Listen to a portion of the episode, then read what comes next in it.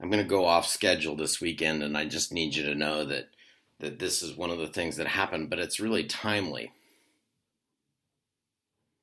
I was uh, walking around my new neighborhood trying to get the house ready for for uh, moving, and one of my neighbors goes, uh, "You're a pastor, aren't you?" Now I gotta let you know, I really, really love that start to a question. But you're a pastor usually means that they have a question that they've been wrestling with or struggling with or worrying about, and they haven't been able to figure out the answer, and it's usually about religion. So, anyway, she says, You're a pastor, aren't you? I've got a question, just exactly like I was expecting. And the question is, or was, do you think this COVID, do you think COVID 19 coronavirus is from God? Did God send it as punishment? Um, I just, I'm going to ask you right now, just take a deep breath and let out a sigh, just like I did. Just take a deep breath for a second and let me ask you. Don't you think that's a bit fatalistic? It's it's sort of like saying that somebody whose infant has died, or somebody whose child has died, or somebody whose parents has died from something like some disease like cancer or cystic fibrosis or maybe SIDS for the baby or something like that. It's a bit like going into them and saying, So, what was the sin that caused this event to happen? See, that's what I mean by fatalistic. Fatalistic is a term that means that all events are predetermined, right? God just sets it in motion. It's going to happen. You don't have any choices. Now, do I have some problems with that? Absolutely. I've got some problems with this. But the first one isn't about whether or not diseases are part of sin. It's about if God sends things like this, amongst us to punish us, it would sort of mean that the wrath of God hadn't been satisfied at the cross. Do you understand what I mean? On him all sin was laid, says says a song we sang last week in Christ alone, that the wrath of God was satisfied. Satisfied, right? He he poured out all the punishment on sin right there. So I need you to know, church, I need you to hear this that if God were after robots and puppets and he was going to control everything and, and just and nobody had any choices whatsoever, then I would totally be for fatalistic choices like anybody that's supposed to get here is going to get there, and anybody who's not supposed to get there can't get there. I, I know we say that at the walk sometimes, but it doesn't leave any room for bad sponsors. You know, people to sponsor people that really shouldn't be there. Years ago, I went on a walk and and somebody sponsored a non-believer, somebody who had no church background on a walk and just threw them in there completely unfair. By by by about two hours into the thing, the guy's going, I think I should leave. I don't know any of this stuff. And and people convinced him to stay. He did end up leaving, but it was this fatalistic, well, he should he was gonna be there. But God's not after robots and puppets. And it's a good thing. Do you know why? Because you're not a puppet or a robot. Neither am I. Matter of fact, almost nobody running around is a puppet or a robot. Now, sometimes they act like puppets and robots. They act like they don't have choices. They don't, and they act as though things happen to them or or something, and it's all God's fault. But but even if you act like a puppet or a robot, you're not one. You're a human. And so that's good because God isn't after puppets and robots. He's after a relationship with people that he made. It's the sense of this text from Revelation 3:20 that's often used to mean God is seeking this. And so I'm going to go from Revelation 3. I'm going to I'm going to uh, start at verse uh, um, 15 here. I know all the things you do that are that you are neither hot nor cold. I wish that you were one or the other. That's not about hot or cold water necessarily, but hot water can be very therapeutic and cold water is very f- refreshing. You're neither hot nor cold, you're lukewarm. How many of you really enjoy lukewarm water? Like a bath in lukewarm water or a drink of lukewarm water. No, you really normally want hot water for the bath and cold water for the drink. But since you're you're like lukewarm water, neither hot nor cold, I will spit you out. You say you're rich. I have everything I want. I don't need a thing. And you don't realize that you're wretched, miserable, poor, blind, and naked. So I advise you to buy gold from me, gold that has been purified by the fire, then you'll be rich. Also buy white garments from me, so you will not be shamed by your nakedness, and ointment for your eyes, so you'll, not, you'll be able to see. I correct and discipline everybody I love. Here's the spot. So be diligent and turn from your indifference.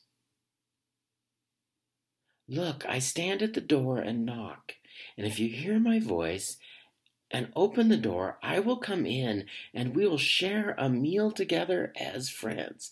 That's what God's after is people that will choose. But he's not just after people choosing him, he's after them in a patient waiting to invite it to come in and eat with them way. And that's what he says. But this verse is all set up by this indifference and all this stuff. It's Matthew 24 38, right? In the days before the flood, people were eating and drinking and getting married, even though they'd been warned that, that judgment was coming. They were indifferent to it. They, they just were doing their stuff and not paying any attention to God and sort of saying, well, God really loves me because all this good stuff happens. And then when bad stuff happens, see, here's COVID 19 coming in. When bad stuff happens, that's judgment from God. Uh, yeah, remember, church, I, I'm really fond of saying this, but here's the thing there really are three types of sin in the world. There's there's the sin that I do that gets on me and you, and the sin you do that gets on you and me or other people.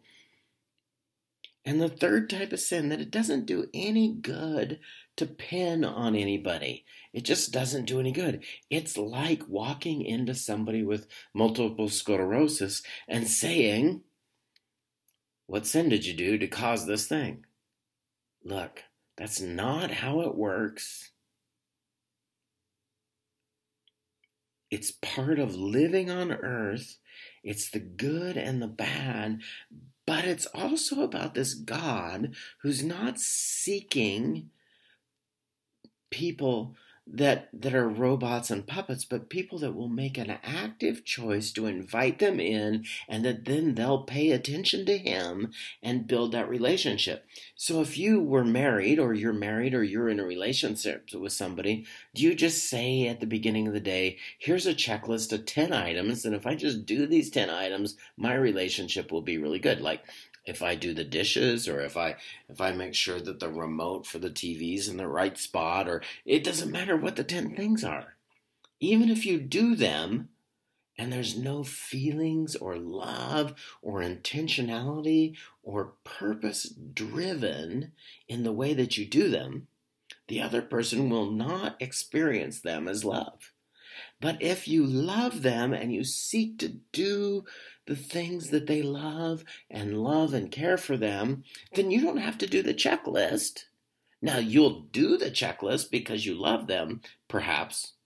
I mean, perhaps you'll do the checklist, but you don't need to do the checklist because for them to know that you love them because they will know you love them. It's my advice for couples getting married. Make every day the choice that the other person is your one. That's the type of relationship. If you want a good relationship with somebody, you will choose them as your friend each and every day, and you'll do that. And then at the end, you won't have to wonder if they're your friend, and they won't have to wonder if they're your friend because you'll have chosen them as your friend, and you'll do things with their with their with their lives interests in mind. It's exactly the same way for us and God. It really is. It's exactly the same that if you want a good relationship with God, then you will intentionally choose to be involved with Him. It's not about whether you did the checklist or you did the six things or the or the five things that you may that you think God's telling you to do because you can do those things pretending to be obedient and loving, and God's not fooled.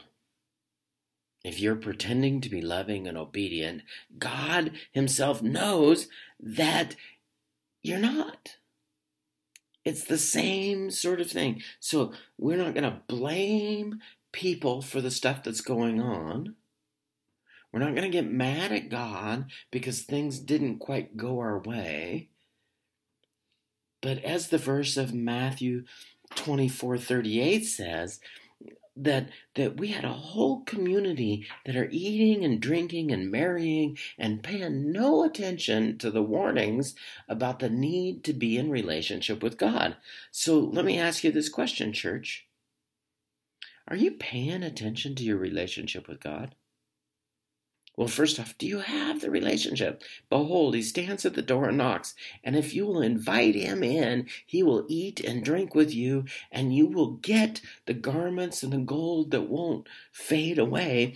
But that's the relationship. But it isn't done because you read your Bible, it's done because you invited him in and then he joined, but he won't force his way in to that relationship. So when things go bad for you, like COVID 19, let's say, for instance, COVID 19 is going on and you don't know the Lord, but you think this is from God.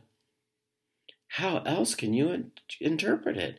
You will certainly think that God is against you because you haven't developed a relationship with Him to understand and mediate your way or or to make, become a pathfinder for your way through all the troubles and trials of life.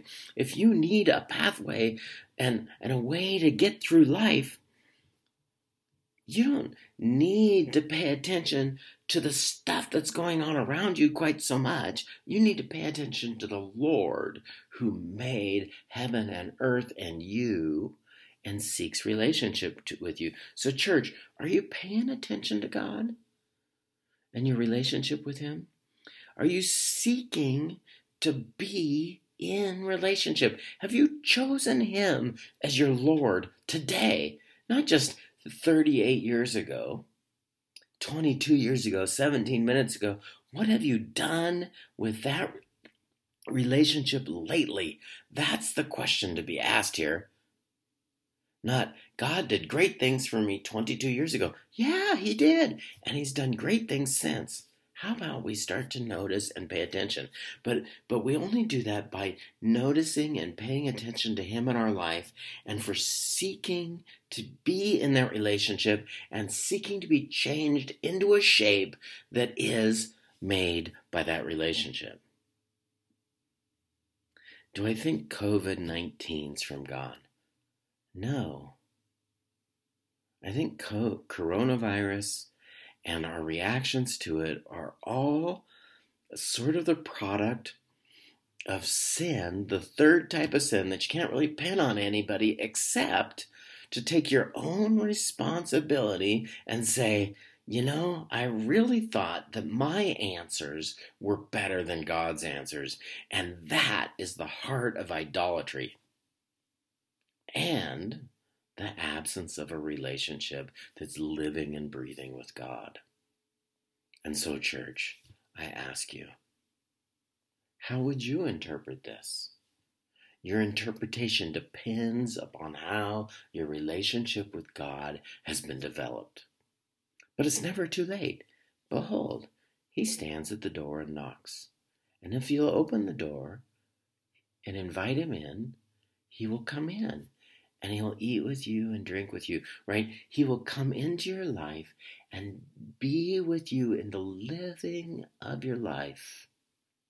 May it always be so church. May it always be so. Will you pray with me? Lord Jesus, I thank you for today. I thank you for my church that loves the Lord their God. Even though we love you, Lord, we ask that you would again turn our hearts towards you and that instead of being thrown about by a sea of events around us, that we would be rock steady right in the middle of whatever happens to be going. That we would take the good and the bad from you and the world and still see you as Lord. In your precious name, God. Amen announcements this morning are as follows. Uh, I've asked Leah to produce another uh, busy bag for the kids. Um, I don't know when that's happening, but I know that she's on it, and so in the next week or so, you, if you're under um, 18, you should probably be expecting a busy bag. Um, two, um, another mailing for our church will go out. I know that the finance committee is on to some things that will help our church through this. Um, so, but another mailing will go out with envelopes, and we just appreciate your response on that first one, church. Thank you so much. Three, um, annual conference has been canceled for June. So I want you to know that we're sort of holding on and understanding that all sorts of things are going on and and and and pushing out into the future. And so we ask God to help um, us restart our world and restrain the sickness. And so, church, please accept this benediction. As you go today, as you as you listen to this sermon and you listen to this and you go from this place where you've worshiped him and listened to him and and me too may you be the church paying attention to the Lord your God right in the middle of your life right now go in peace. Amen